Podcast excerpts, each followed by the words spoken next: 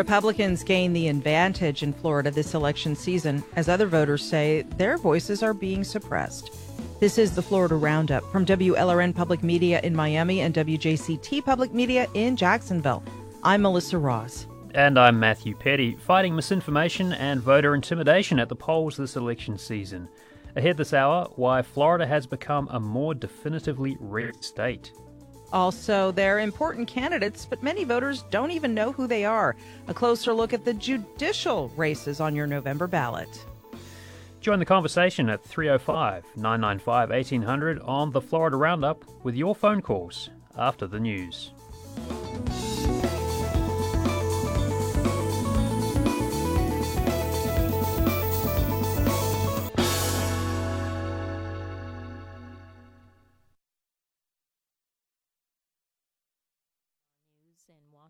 I'm Windsor Johnston. President Biden is campaigning for Democratic candidates today in California and Illinois. N P R's Asma Khalid reports the president has been working to energize voters in the final run-up to the midterm elections. The president is delivering remarks at a tech company in Southern California that will benefit from the passage of the CHIPS Act. That's the bill Congress passed this summer to boost semiconductor manufacturing in the U S. He'll join Congressman Mike Levin, a Democrat who's running in a tight race for re-election. Later, the president flies to Chicago, where he'll participate in a political reception. The White House has dismissed questions about why the president is not traveling more to competitive states in these final days. The White House insists the president's message is carried beyond state borders and pointed out various officials, such as the First Lady and the Vice President, are campaigning in other states. Asma Khalid, N P R News, traveling with the president. The Labor Department says U S employers added two hundred sixty-one thousand jobs in October, fewer than a month earlier. N P R's Alina Seljuk reports the latest figures may potentially help the Federal Reserve in its efforts to lower inflation without causing an economic recession. The unemployment rate was three point seven percent in October, rising from three point five percent in September. The labor market has been resilient even as the U S economy has slowed down, with about two job vacancies for every unemployed worker, and layoffs are still rare. Last month, some of the biggest job gains were in healthcare, professional and technical services, and manufacturing, according to the Labor Department's new report. A decline in job growth could help cool off inflation if it takes pressure off employers to keep offering big wage increases. Alina Seljuk, N P R News, New York. Twitter is expected to notify thousands of employees of layoffs today. Billionaire Elon Musk recently finalized his forty-four billion dollars purchase of the social media site, saying he plans to shrink the workforce to make it more profitable. Top diplomats from the leading economies known as the Group of Seven are worried about how Ukrainians will get through this winter. N P R's Michelle Kellerman reports ministers say Russian President Vladimir Putin is bombing power plants relied on by millions of people. Europeans fear a tough winter for themselves and worry about their own energy supplies. Um, the Europeans are also talking about a price cap on Russian energy. They want to figure out a way to keep Russian energy flowing without Moscow getting big profits to put back into its war efforts. And none of this is really an easy task. That's N P R's Michelle Kellerman reporting. Stocks on Wall Street are trading lower at this hour. The Dow was down forty-six points. You're listening to N P R News in Washington. Both sides in the war in Ukraine appear to be gearing up for a major battle over the occupied southern city of Kherson. N P R's Jason Beaubien reports Russian administrators have pulled out of the city and have ordered civilians to do the same. Over the last few days, Russian troops abandoned checkpoints in the streets of Kherson. On Thursday, the Russian flag disappeared from the regional administration headquarters, where it had been flying since Moscow seized the city in February. And Russian-backed bureaucrats have decamped to a city fifty miles away. Ukrainian forces have been slowly advancing on Kherson. Russian President Vladimir Putin reportedly turned down requests from his military commanders last month to retreat from the strategic regional capital, but Putin is now calling for civilians to leave the city. Ukrainian intelligence officials warn that Russia could be laying a trap, as they still have well-fortified positions in Kherson, and that a battle to retake it could be brutal. Jason Beaubien, N P R News, Kyiv. A new report shows that hundreds of animals, including endangered zebras, have died in wildlife preserves in Kenya amid the worst drought in East Africa in decades. A lack of rainfall has taken a severe toll on the areas to the north and south of Kenya, which is also home to the majority of the country's elephant population. The study comes just days before the start of a major United Nations climate conference.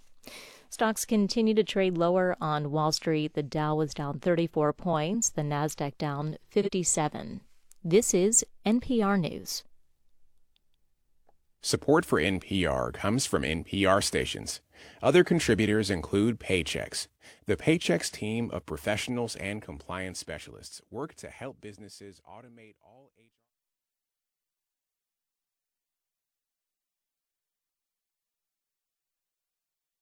Support for the Florida Roundup comes from A B C Fine Wine and Spirits, family-owned and operated since nineteen thirty-six.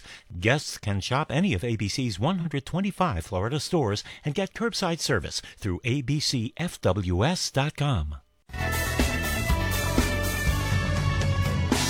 Welcome to the Florida Roundup. Thanks for listening. I'm Melissa Ross in Jacksonville. And I'm Matthew Petty in Tampa. Well, this week, election supervisors in Central Florida warned of misinformation and voter intimidation.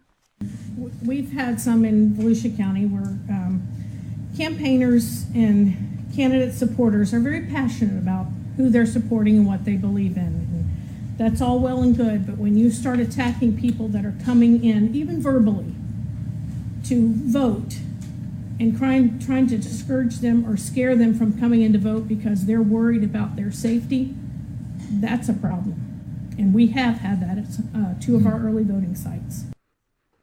That's the voice of Volusia County Supervisor of Elections Lisa Lewis speaking at a press conference held by Supervisors of Elections in Orlando this week. Concerns about voter intimidation, the safety and security of elections, and low turnout are the hallmarks of this election season here in Florida.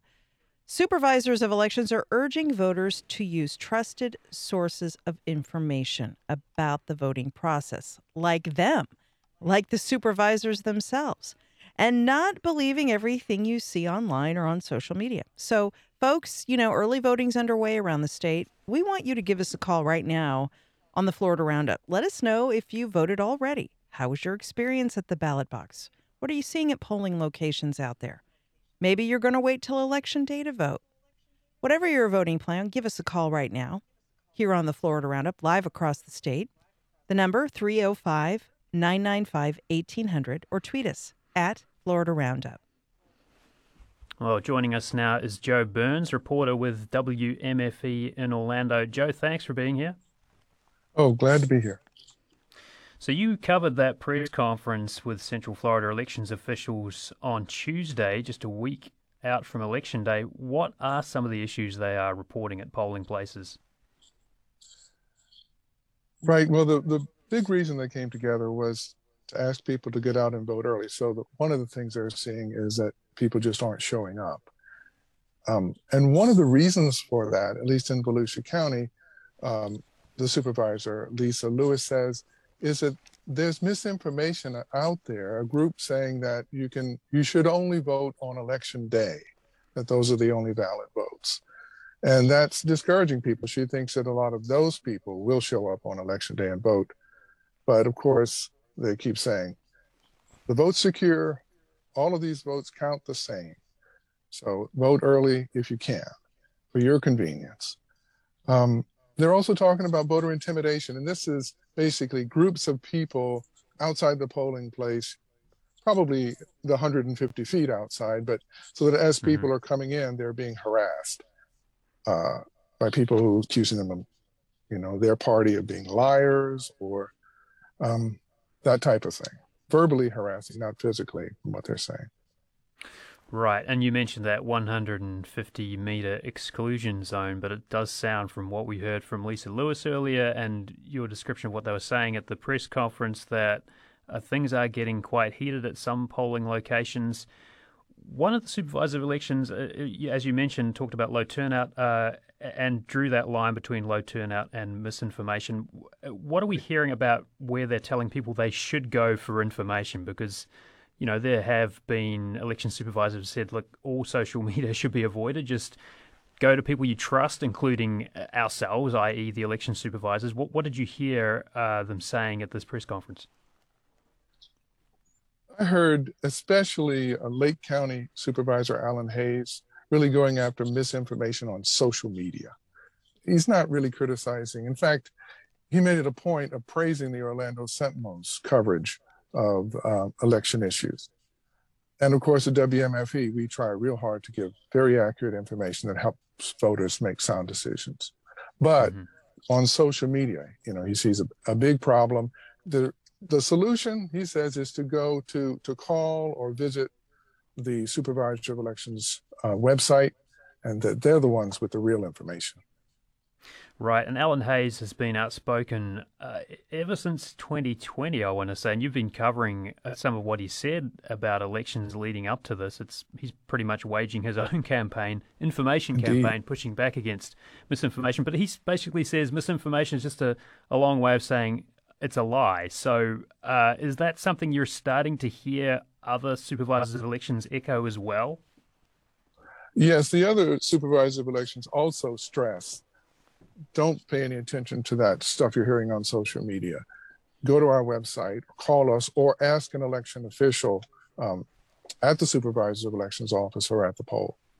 Um, yeah, Alan Hayes has been in, in, incredible on this. And he's a conservative Republican, former Republican state senator, and his own party in Lake County has gone after him, and he's gone right back at them for, especially as he sees it, maligning his staff. He's very defensive about that.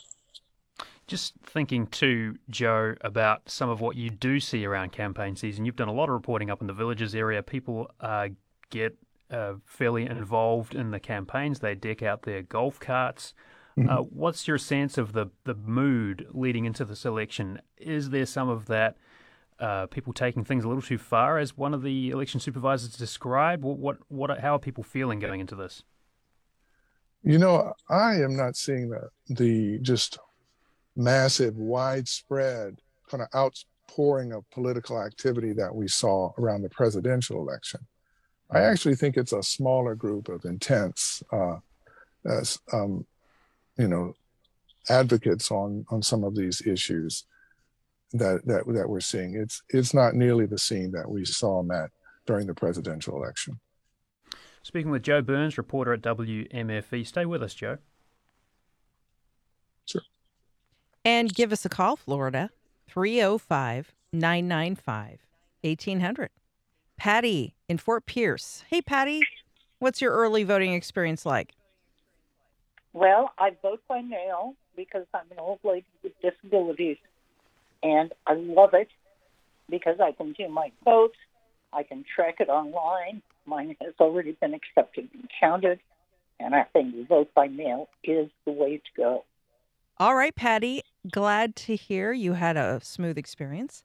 We'll take a few more calls in a minute here live statewide on the Florida Roundup. But first, let's go to Mark Early. He's president of the Florida Supervisors of Elections and also supervises elections in Leon County. Hey, Mark. Hey, good afternoon. How you doing, Melissa? I'm well, and so good to have you on the show. So uh, as we just heard, some of your colleagues in Central Florida say they've seen some instances of voter intimidation. But overall, uh, we aren't hearing widespread reports of problems. What are you hearing from your members, the supervisors of elections from around the state? And if there are any issues of voter intimidation, how are they how are they dealing with that? Well, uh, yeah, I think any reports of voter intimidation uh, should be kept in perspective. Uh, as Mister Burns was saying, it appears to be isolated.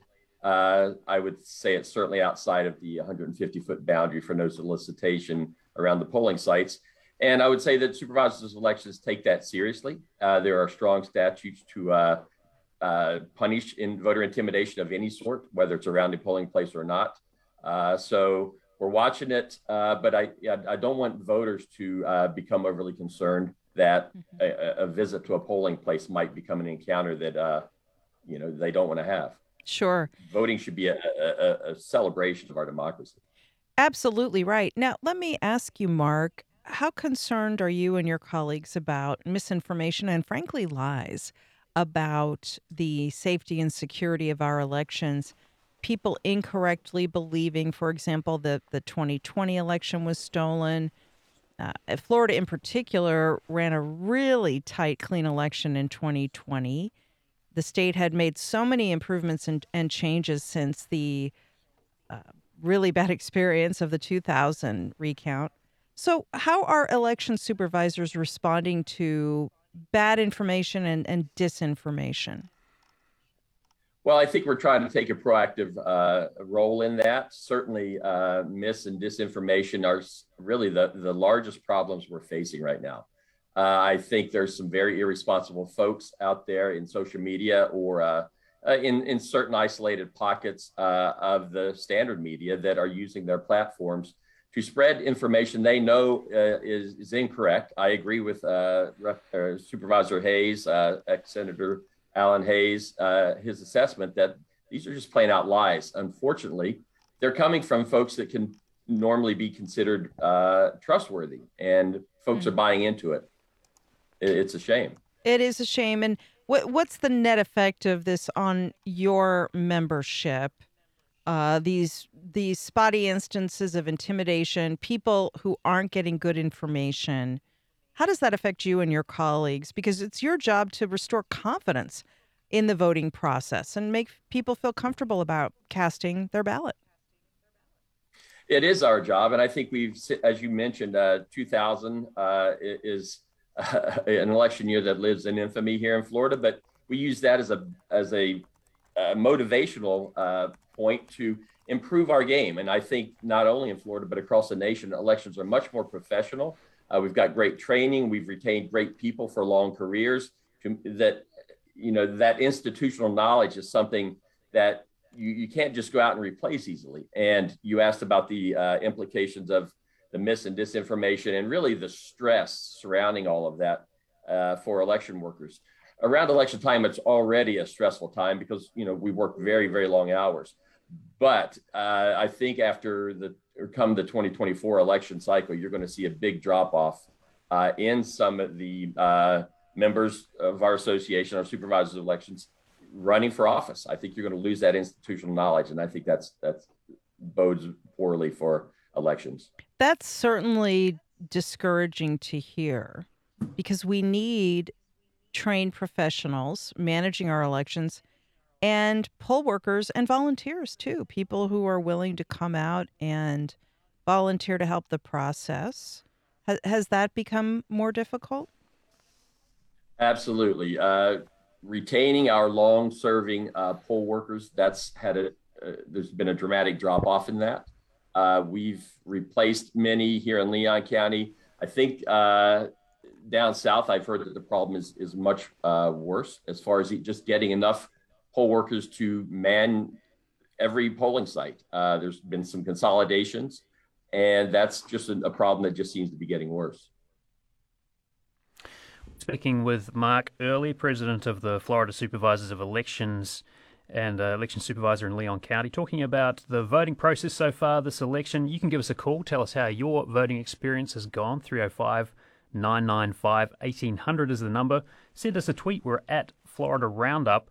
Let's go to Kia. Uh, Kia in Orlando, I believe. You're on the air.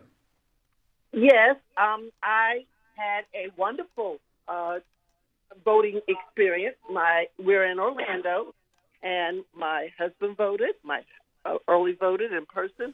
I early voted in person. So did my adult daughter, and mm-hmm. It was smooth sailing. That's that's great. Uh, thanks for your call, Kia. Uh, Mark, you mentioned earlier that voting should be a celebration of democracy. That sounds like what we're getting from uh, our listener here. Kia, does that kind of uh, echo what you're seeing or what you're hearing from uh, other uh, sites around the state, or what you sort of think uh, elections should be, a, a celebration where everybody can do it and it's a family occasion and it's easy to do? Matthew, absolutely. Uh And I think that's the overwhelming experience that all voters uh, uh, feel when they go to vote, even uh, in the primary election and throughout early voting as it's been uh, being conducted here the last week and a half or so. Uh, so I, I, I think we need to just keep it in perspective. Let's not add to the M D M by making voters even more worried. So uh, about going to vote, you can go vote, it's safe, your ballots will be counted. And again, it should be a very heartwarming and celebratory experience for you. And I think that's what all voters, uh, for the most part, are seeing. Mm-hmm. Let's go to Jimmy now in Avon Park. Jimmy, you're on the air. Thank you, my friend. Um, democracy is on the ballot. Mm-hmm. And the go- the present governor is a Trump wannabe. Also, today uh, in New York, I believe there's four cases against Trump mm. in, in the courts. And, did, let, uh, let me let me ask you, Jimmy. Sorry to cut you off, but did you have you voted so far in this election? I vote by I um, voted by mail, mm-hmm. and uh, that's that's uh, and and if I wait till Friday to vote by mail, it doesn't get there until ten days after Election Day. Right. So. so Be, be aware of that. You got to drop it off at the voter place and mm-hmm. or election office. If you're mailing your ballots today or tomorrow, drop mm-hmm. it off. Yep. Because uh, ten days after elections, right? The the, the ballot. Yes. Okay. So that the uh, the message is get those those ballots in early as early as you can. Jimmy, thank you so much for your call. Uh, Mark, anything to add to that? Uh, Jimmy's point about if you're voting by mail, make sure you, you get it in, in in good time. Absolutely. Yeah. First, I'd like to thank Jimmy for voting, uh, but he makes a great point about the mail ballots. At this point, uh, of course, vote by mail is a very, very secure way to vote, but I would not necessarily try and put your ballot in the mail right now. It, it's it's kind of close to the election. The post office says give at least five to seven days for a ballot to, to be received by your elections office. And we have to have all ballots into our hands by seven p.m. on Tuesday election evening. So mm-hmm. the best way at this point to vote by mail is to either drop it off at one of the uh, secure ballot intake stations at every early voting site in the state has these, or to your local elections office. Uh, that way you're sure that it's being received uh, right into the hands of uh, your local elections officials. Calls coming in from all over the state here this Friday on the Florida Roundup as we talk about voting this election season. Gina in Jacksonville. Hi, Gina. Go ahead. Hi there. Um, I did do my early voting in person in downtown Jacksonville as supervisor of elections. And it was a wonderful experience. Um, I personally was not as prepared as I should have been, but I did have my cell phone, so I was able to look up the um, the judge uh, candidate so I could say yay or nay. Mm-hmm. Um, I am very sad to see elections becoming controversial and all the violence, and I hold our political leaders accountable for that. Specifically, I heard a statement from Ron DeSantis the other day calling out, um, it was during the debate, that he was going to put, um, Charlie Crist was the only old goat he was going to put out to pasture. And, you know, you may, that sounds like a middle school child comment, but any comments like that shouldn't be tolerated. And in my mind, that's ageism. I'm over fifty, and I don't appreciate people making comments like that. I'd love to see some integrity come back uh, to politicians and um, have people denounce name calling um, and all and Gina, I, I, I'm sure you're not alone in that sentiment. Uh, I want to thank you and, and everyone who called in, uh, whatever your political persuasion. Get out and vote, folks. And I want to thank Joe Burns, uh, W M F E, uh, for being with us, uh, Joe Burns, and Mark Early, president of the Florida Supervisors of Elections, also runs elections in Leon. Gentlemen, thanks so much for touching base with us in this really historic midterm with so much interest. We really appreciate you both sharing your time here statewide to our radio audience around Florida. Thanks. Thank you. Thank you very much. Coming up next, Republicans outpace Democrats in early voting. One new sign of Florida's more definitive shift from purple to red. That's when the Florida Roundup continues from Florida Public Radio.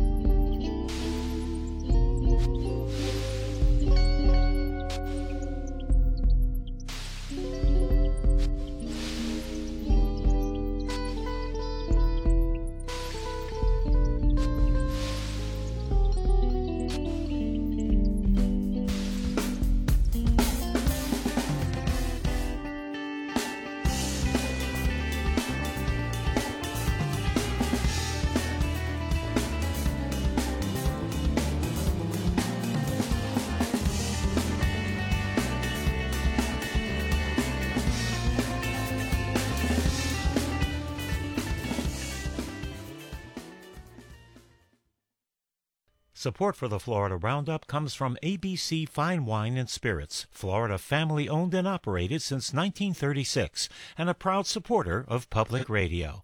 A B C Fine Wine and Spirits. Always be celebrating.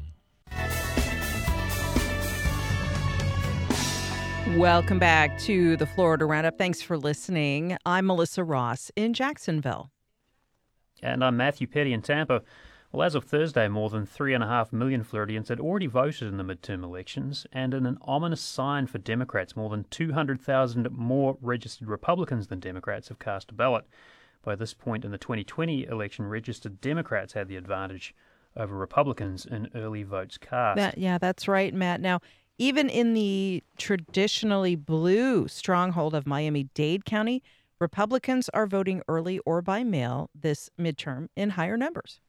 Now, it's another piece of evidence in Florida's shift over time from a purple to a red state. It does spell trouble for Democratic candidates this election. So we decided to take a look at this. What's motivating Republicans to get out and vote? What's holding back Democratic turnout and registration? We want to hear from you, everybody. Are you a Republican? Are you a Democrat? Are you an independent or M P A voter? Give us a call as we talk about voting patterns in Florida and why the state is getting redder. Statewide, the number's live now, three oh five, nine nine five, eighteen hundred. Tweet the show at Florida Roundup. As we welcome two reporters covering the state's turn to the right. Stephen Lemongello covers politics at the Orlando Sentinel. Hey, Stephen. Hey, nice to be here. Good to have you. And Ana Ceballos, state government reporter with the Miami Herald. Hi, Ana. Hi, thanks for having me. Ana, let's start with you. You know, F- Florida has been trending to the right for some time. In South Florida, though, the trend has recently really accelerated. What's driving that? So that has been uh, one of the most notable signs, right? I mean, we know that for the first time in state history, Republicans are coming into Election Day with this voter advantage. As you mentioned earlier, it's about three hundred thousand voter registration advantage over Democrats. Um, but in Miami-Dade, for example, which is a the state's most, most populous county with about seventy-two percent of the population being Hispanic, um, we are seeing that the economy is driving a lot of the turnout and the interest for voters. And it's not just Republicans, but also some Democrats and independents who are leaning Democratic on social issues are seeing more of an appeal for re- Republican candidates because the economy is mm. so important to them. And normally, you know, Democrats tend to bank a voting advantage ahead of a wave of Republican voters that generally tend to show in larger numbers on Election Day. But as of today, we are seeing that twenty-seven one hundred thousand more Republicans have voted early than Democrats in the county. Mm-hmm. So that is just not a good sign. Uh, in addition to polling showing that, you know, that there's even some Democrats who are willing to vote for Republicans because of the economy, just the sheer numbers of it is is is, is pretty much spelling a a gloomy outcome for this election year for, for Democrats. So what are the Republicans doing right on the ground, particularly in Miami-Dade, but around the state? And where are the the Democrats falling short in terms of their messaging and their get out the vote?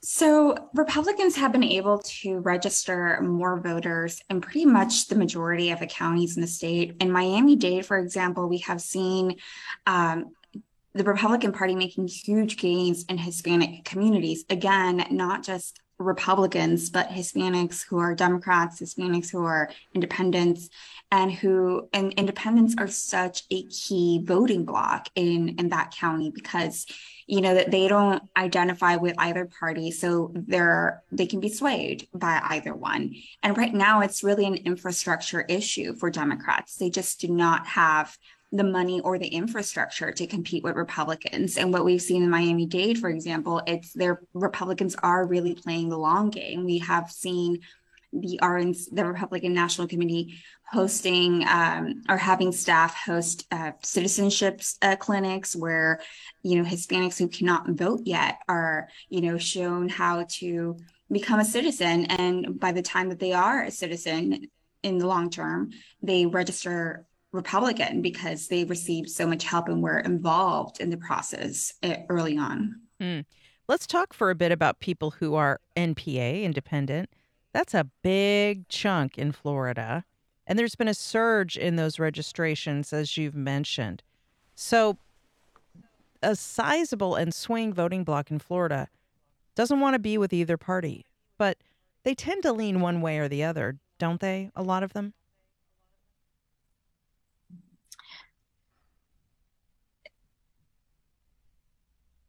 You sorry, still... is that a question for me? Or for yeah, go ahead, Ana. Go ahead, Ana.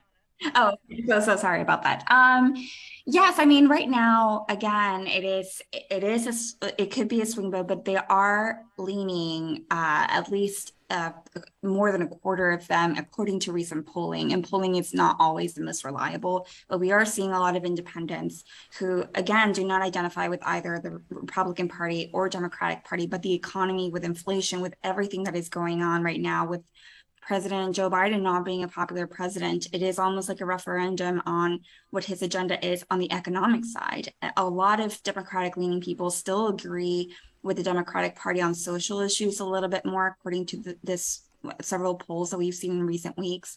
But again, like it's it has not been enough to sway them in, in a vote when the economy is impacting everyone. It's a pocketbook issue that everyone's talking talking about, you know, the cost of cereal, every gas, everything is just the daily life is just impacted. So the economy right now is front and center for a lot of the people who can be swayed. Florida Roundup, we're talking with Ana Ceballos, state government reporter with the Miami Herald, also with Stephen Lemongello, politics editor with the Orlando Sentinel, talking about the shift, the redwood tint of Florida. I want to hear about your thoughts on this too. Which way are you voting or leaning? The number is one eight hundred, uh, three oh five rather, nine nine five, eighteen hundred. That's three oh five, nine nine five, eighteen hundred. Send us a tweet as well. Uh, we got a tweet coming in from Skinny McGee, McGee, who writes to the Florida Roundup, Democrats, Democrats have done a terrible job conveying the fact that inflation is a global issue, not isolated to the U S or caused by Biden slash Democrat spending. The E U hit ten point seven percent in October. This should have been front and centre. So the economy really hitting home for some voters there. Uh, Steve, let me bring you into this conversation. Um, you've reported on a shift in voting trends that started way back in twenty twenty. What changed then and what was that shift? Yeah, as mentioned in the uh, beginning, uh, Florida used to be the most famous swing state, the I four corridor, of course, mm-hmm. uh, one of the, sw- the swingiest part of the swingiest state. But it seems that, uh, you know, one hint was that, you know, twenty eighteen was a Democratic blue wave. And yet in Florida, you saw DeSantis win, you saw Rick Scott win. Uh, it sort of was a hint of where, of where Florida was going. You saw more of that in twenty twenty. uh, even though just, you know, despite, you know, Democratic efforts uh, to try to win back the state like Obama did, uh, that just went even further towards towards Trump. So it seems that, yeah, it is becoming more of a red state than a purple state. Uh, a lot of reasons for that, just a lot of retirees, you know, coming in from uh, other states. Some of the more, it seems especially with DeSantis, he seems to be sort of invite, well, at least until recently, he sort of joked that he wants people to stop coming to the state now. But mm-hmm. at least until recently, he was sort of like welcoming, you know, if, if you feel, you know, out of place in, uh, you know, the liberal Northeast or whatever, you, you know, coming down here to Florida and you'll be welcomed, you know, obviously, you know, offering, you know, um, sort of, uh, he wanted uh, cops, you know, from the Northeast who didn't like, um, you know, you know, COVID vaccine mandates to come down to Florida. It seems a mm-hmm. sense of like, uh, it, it seems, and you see like the Village has become one of the one of the biggest, uh, you know, areas, you know, for Republicans in the area. It seems like uh, just Republican voters in general are just sort of, the door is open to them in Florida, and you're seeing more and more of that. And these sort of um, you know, younger, more Uh, you know, ethnically diverse uh, demographics that Democrats thought would help them in the states going forward, mm-hmm. you know, does not seem to be, you know, averaging that out. Right. Let's get some calls in here. Uh, John uh, with us from Apopka. John, what's on your mind? Hey, good afternoon. Yeah, I was just calling in as an independent voter in Florida and talking about voting registration and voting turnout. For me, apathy is the biggest thing I struggle with. And the previous mm-hmm. caller spoke to integrity and leaders. And for me, I've been, you know, thinking about honor and people that are political philosophy and don't just want to name call, don't just want to divide people over issues that aren't speaking to the root of the problems we're facing as a society. And for me, it's just with the struggles of daily life, it's hard to maintain my motivation and my will to be active and involved when it feels like such an uphill battle. Mm-hmm. John, thanks so much for your call. Appreciate that. Uh, so divisive politics, really, uh, the thing that's giving that voter some pause, I guess. Uh, S- Steve, uh, what do you make of that, and, and how does that factor into something, uh, an issue like the Democrats trying to rouse uh, voters and, and, and really motivate their base and get them out? What are you seeing in Central Florida in terms of uh, enthusiasm, or the counter to that, apathy? Yes, it seems that, you know, apathy uh, among, and that seems to be the case for midterms, uh, the, you know, several, um, uh, you know, election officials here had a, had a press conference earlier this week saying like early voting numbers are just incredibly low compared with four years ago in, in midterms. And that's even, you know, for midterms where it seems like a lot of people, you know, they come out to vote for president and they just don't, you know, for whatever reason, for whatever reason, you know, come out in, uh, in the midterm uh, elections every, you know, every, you know, every two years. So it, you're seeing a lot of that. Um, Democrats, it's just, it, it's just very difficult for them. And, you know, and, and the caller talked about, um, you know, divisiveness. Is, is it, you know, I mean, you know, to be fair, a lot of people would say that, you know, a lot of what DeSantis has been saying in terms of like rhetoric and things like that has, you know, could be considered, you know, divisive. Uh, but, mm-hmm. you know, Democrats are really not, you know, get making any, you know, gain ways when it comes to, you know, criticism of that. Then it's, you know, then it's, you know, essentially people say, oh, well, everyone's being divisive. You know, it, it seems that, you know, Democrats really don't have a handle on how to take on DeSantis, you know, for being, you know, mm-hmm. you know, what they say is divisive. But at the same time, a lot of people either really aren't paying attention or they just look and see, well, things seem okay in, in Florida right now. I guess I'll just, you know, either not vote or, or vote for the incumbent. You know, that sort of message of DeSantis being divisive is really not, doesn't seem to be working for the Democrats right now. So it's an, and and with the national um, atmosphere of, you know, people being angry at uh, Joe Biden over the economy, it's just mm-hmm. really not, does not look like it's working right now for the Democratic Party in Florida. Just quickly, Steve, uh, Ana was talking about Miami-Dade and how that um, traditionally Democratic uh, area has been sort of chipped away by Republicans. Are you seeing something similar happen in Central Florida? Are there some areas where Democrats could have counted on votes in the past, not maybe seeing so much support now? You know, one of the biggest uh, surprises of uh, you know, twenty eighteen and twenty twenty is how well Republicans did in Osceola County, which is the heart of the Puerto Rican community in Florida. It was expected after Maria that uh, the huge influx of people from Puerto Rico, you know, would help out Democrats, even though, you know, most most of them are N P As. Uh, they tended to vote Democratic, but you, you didn't really see that. There was a big eating away of the Democratic vote there in in uh, Osceola. You saw that for both uh, Rick Scott and DeSantis. Rick Scott most of all in um, twenty eighteen, but also Donald Trump in um, twenty twenty. And you're sort of seeing that now despite the fact that it is a big Democratic stronghold. There's about, you know, fifteen hundred more Republicans have voted early than Democrats down there. Mm. Uh, you're seeing the same sort of thing in Seminole. Seminole was always a rock-ribbed, it was always, mm-hmm. the, the joke was the rock-ribbed Republican county for such a long time, but it was won by Andrew Gillum in twenty eighteen, and it was run mm-hmm. by it was won by Biden in uh, twenty twenty, and yet uh, right now in Seminole is almost um, good five or six thousand more Republicans who have voted early. So mm-hmm. these places that, that seem to have been shifting blue are really not uh, right now at the moment. And you're listening to the Florida Roundup from Florida Public Radio. Lots of calls. Fanny in Port Saint Lucie, Florida. Fanny, good morning or good afternoon. Go ahead. Hello. Good afternoon. Um, I just wanted to, I just, what I wanted to stick to it. I made a plan. I said, I'm going to go today. I, uh, I researched what websites are close to work, and I just voted. But I just wanted to, um, point that one of the things that I have amazed, amazed me this time is how big the streets before us right now. Like, I was called a freak because somebody asked me if I was going to vote for Texas, and I said, I don't know, I'm thinking about it, I don't think so, uh, I'm not sure, and somebody called me a freak, because I have, I like the freaks, like the liberal, and I, I don't consider myself a liberal, or I, I don't consider, I consider myself a liberal. Okay, yeah, so, F- uh, Fanny, thank you, thanks for calling. Let's go back to Ana Ceballos with the Miami Herald. Ana, what about this? Some voters are concerned about a climate of what they view as political extremism in the state, not, but not just in Florida. You know, just the other day in Jacksonville, we had a rash of anti-Semitic uh, hate speech displayed all over the city uh, during the Georgia-Florida tourism weekend. We've got a hotbed of extremist and hate groups uh, in this state. That is well known. That is also Uh, causing some anxiety and alarm in this election season, Ana.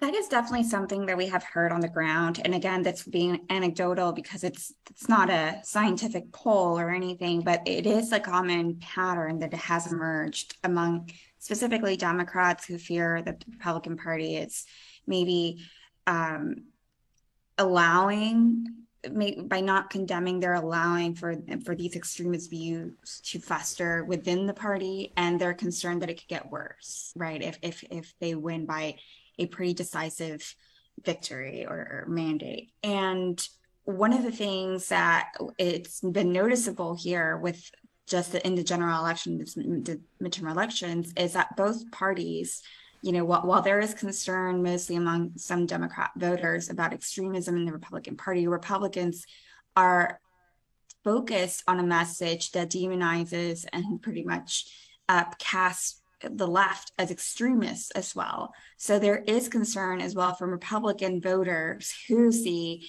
you know, that the social issues embraced by some Democrats as the, changing the way of life for for them, what has been traditionally, you know, the United States is going to be um,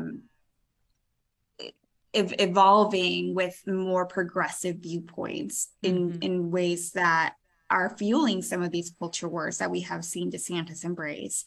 And I always say that DeSantis is a very strategic um, governor.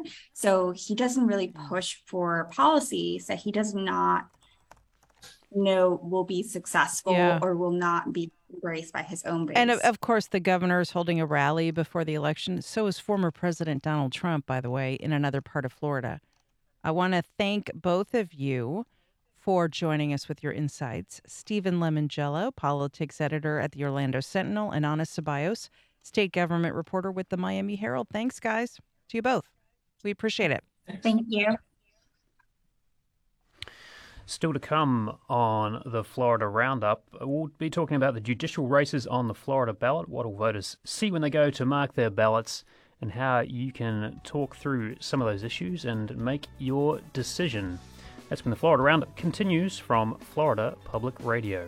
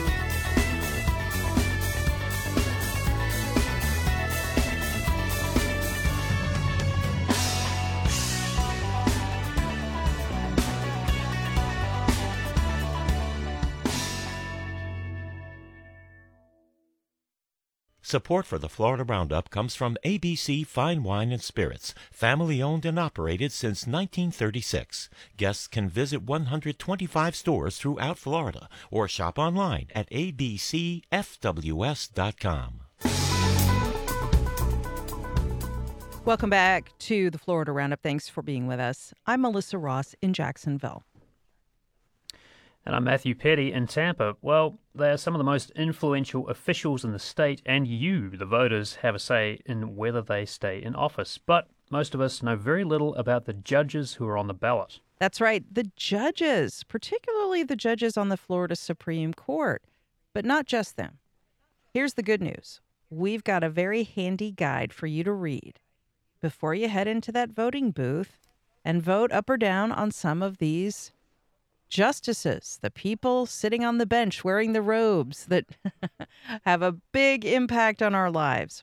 Reporter Claire Heddles of J A X Today has done a very deep dive into all of the judicial races on your ballot, and she joins us now in studio. Hey, Claire. Hi, thanks for having me. It's great to have you, and I recommend everybody look at this article at jax today dot org that really educates you about these races. Tell us about all of the judicial races this midterm. What will voters see when they go to mark their ballots? There are two types of judicial races they'll see on their ballots. There's the merit retention vote, that's for higher court appointed judges, and then there's lower level elected judges. So all Florida voters will see five of the seven Supreme Court justices on their ballot who are up for merit retention vote. And then depending on where you live, you'll see district courts of appeal judges um, up for merit reten- retention vote as well. So in merit retention votes, the judge was appointed by the governor, and then the public cast a vote every six years, yes or no, to keep them in the seat. And that's really the only opportunity the voters have in, in saying who is on appellate courts or in the state Supreme Court.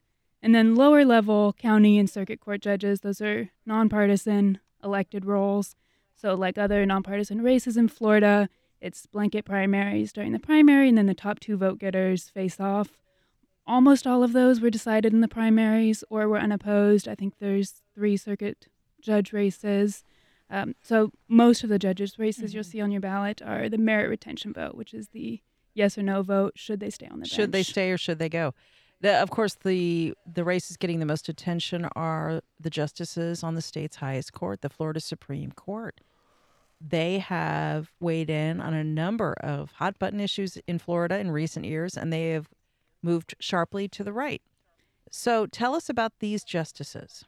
But the Florida Supreme Court has a pretty solid conservative majority right now, and the court has shifted to the right over the past decade with her last three Republican governors and, you know, those those people they've appointed in the seat, solidifying that, that conservative majority. So a couple of the two of the five are recent DeSantis um, appointments who are going up for their retention vote for the first time. That's Justice Grosshands and Justice Curiel.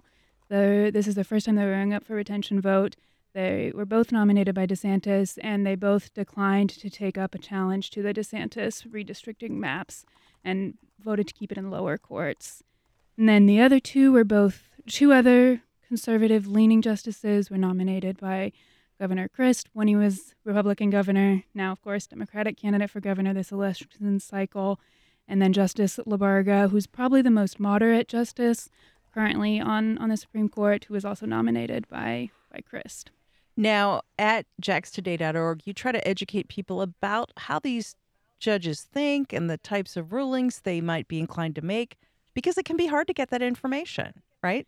Right. Florida has had this merit retention system for upper-level judges since the seventies, and part of that was to take out the potential for corruption in our judicial races so that judges weren't beholden to their financial donors or to people that elect them in the same way that, that other elected positions are because they're making these judicial decisions. Mm-hmm. So they they don't campaign in the same way at all as, as, other, as other races, so it can be harder to find information.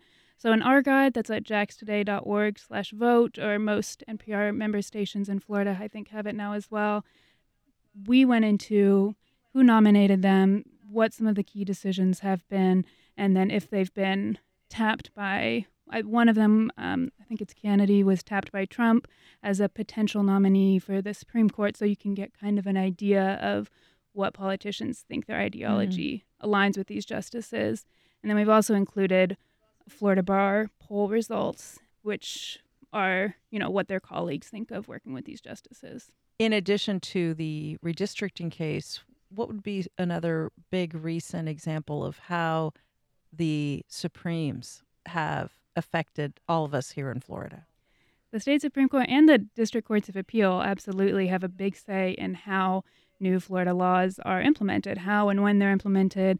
I mean, that includes everything from how parental rights in education and Stop Woke are being implemented in schools, how they're carried out. You know, they're, they're the ones making decisions about challenges to those laws.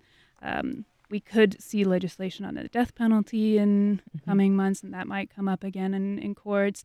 So, I mean, anything that's coming out of the legislature, especially if it's controversial, ends up in these courts, and these are the ones making the decisions and, and how it plays out in the state. Abortion. Yeah. Mm-hmm. yeah, abortion is another big one. Absolutely. You're listening to the Florida Roundup from Florida Public Radio, talking with Claire Heddles of J A X Today about judicial retention at the very end of the ballot and what you need to pay attention to. Um, let's take a call. Let's go to Joseph in Port Richey. Joseph, you're on the air. Hello there. I'm listening to your, your guest. Uh, she stole a lot of my lines where I'm thinking, I went not to, as extensively as she, but I went to the effort of looking at these judges, who, who nominated them, who appointed them, et cetera. Mm-hmm. And the question on the ballot was, should they be retained? Should they get another one? And it would be like if they gave me the shot at saying, should Thomas and Alito and Barrett and Kavanaugh, et cetera, be retained on the Supreme Court? The answer would be no. Look at them. I mean, look at the answers that these people, you know, give to the simplest of logical questions, and uh, you get them out of there as quick as you could. So that was hmm. my research as well, as, as what the lady just said. Thanks for your call, Joseph. Uh, so our listener there kind of looking for some evidence of sort of how they rule, they rule in ideology, but it's it's not always easy, is it, Claire Heddles, to kind of figure that out, because there are some rules restricting what justices or judges can and can't say in campaigns, right? I wonder if you just talk us through that a little bit. Right, right. As I said a moment ago, they, they don't campaign in the same way. They don't need to fundraise. And because they're not elected to the role, since they're appointed by a nominating commission and then appointed by the governor, really the merit retention vote is the only time that the voters have a say. And there are ethics rules determining how they can, they don't, they don't really talk mm-hmm. about their ruling. So all we have is how they've acted in the past, and they don't always have a say in what cases they took up. So we tried to point to a few rulings that might indicate where they stand on different controversial issues, or n- rulings that were um, hot button or newsworthy at the time. But it is it is sometimes hard to tell where they stand, and you have to take the indicators of who nominated them. Or who, there's a couple um, district courts of appeals ju- judges that are part of the Federalist Society, which is a libertarian, conservative-leaning organization, so that can give you some indication on ideology. But mm-hmm. but without your guide, people, you know, Matthew, people would just be in the dark. And I was kind of wondering, mm-hmm. you know, I bet a lot of people, they, they go into the booth, they vote for the few races at the top of the ticket, they leave those judicial ballots blank. A lot of them probably do, because they don't know.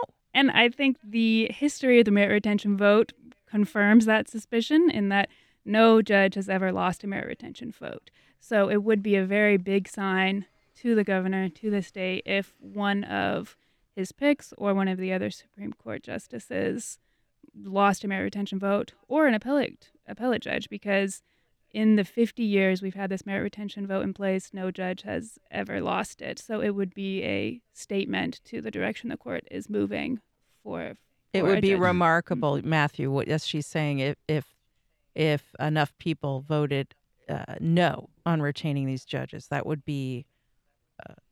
It's not expected, yeah, but it would be certainly be remarkable. Right, and the, the other thing too, I mean, just sort of if you go through that list that you've you've laid out there, Claire, and, and look at what the uh, you know the the Bar Association's poll indicates, I don't think any of them indicate that, that any of these justices should go. Right, so that sort of gives you an idea of the leaning of the of the people in the judicial field, what they think of the of these justices. Right, and the poll results that we cited were judges who, or colleagues, attorneys, people in the Florida bar, that indicated that they knew a lot about the judge. They also had um, retention poll resor- results from people in the bar that said they didn't know much about the judge, but cast cast a ballot anyway. So you could look at both of those two and compare them. But I think you're accurate that in all, all the polls, I don't know if there were any judges that the Florida bar voted against retaining. Hmm. And it's worth noting also that if one of these judges loses their merit retention vote, it will be the governor who appoint, uh, appoints the replacement. He would appoint the replacement. And based on polling, that will likely be DeSantis. Yeah. So that's hmm. also helpful to know. But again, it's jax today dot org, jax today dot org slash vote. So you can study up on these races on your ballot. The judicial race is very important. Claire Heddles of JAX Today. I want to thank you so much for being with us and sharing this with the whole state. Thank you. Really good to uh, have that. And folks, if you haven't voted yet, make a plan to vote. Maybe you're waiting till Election Day, or maybe you're voting by mail. However you like to vote, go out and vote. And thanks for listening. That is our show. The Florida Roundup is produced by W J C T Public Media in Jacksonville and W L R N Public Media in Miami. Heather Schatz and Natu Tway are the producers. W L R N's Director of Radio Operations and our Technical Director is Peter Mertz. Engineering help from Doug Peterson, Charles Michaels, Isabella Da Silva and Gio Garvin. Richard Ives answers the phones. Our theme music provided by Miami jazz guitarist Aaron Lebos at aaron lebos dot com. I'm Matthew Petty. And I'm Melissa Ross. Thanks for listening. Have a great weekend, everybody.